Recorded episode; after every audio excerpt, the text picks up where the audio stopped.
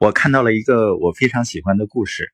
看完这个故事呢，我真的相信，如果我设定一个合理的目标，而我没能够达成，那只能说明一点：我的自控能力还是不够。这个故事呢，是一个企业家杰西他写的一本书，《和海豹突击队员一起生活》。杰西呢很喜欢参加耐力赛。所以呢，他请了一个海豹队员来训练他。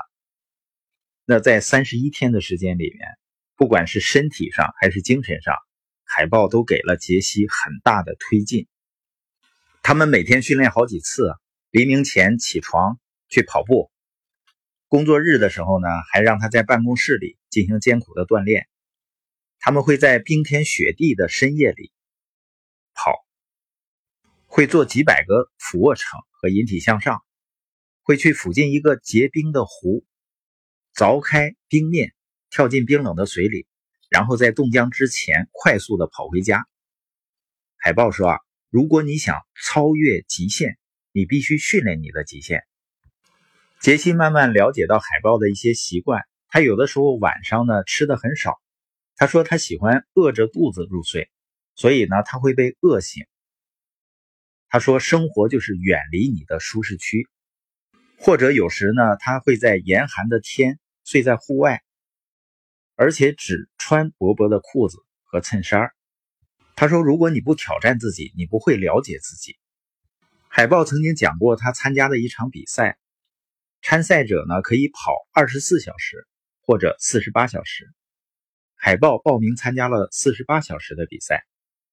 在大约二十三小时的时间里，他跑了一百三十英里，但是他的肌肉拉伤了。他问裁判是否可以按二十四小时给他记录成绩，裁判说不行。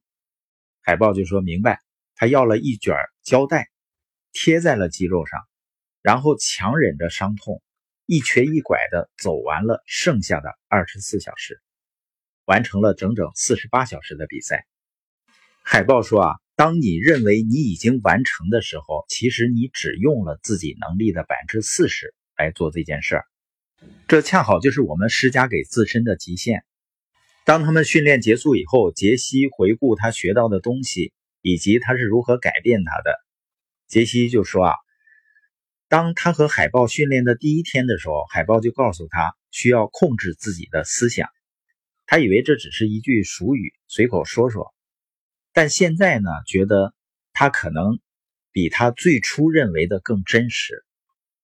我们每个人的大脑有的时候会对我们撒谎，并且让我们信以为真。这句话什么意思呢？你有没有告诉过自己不会做这个，或者不能做那个？实际上这不是真的。就像那个海豹一样，他不断的挑战自己的极限，使自己明天变得比今天更好。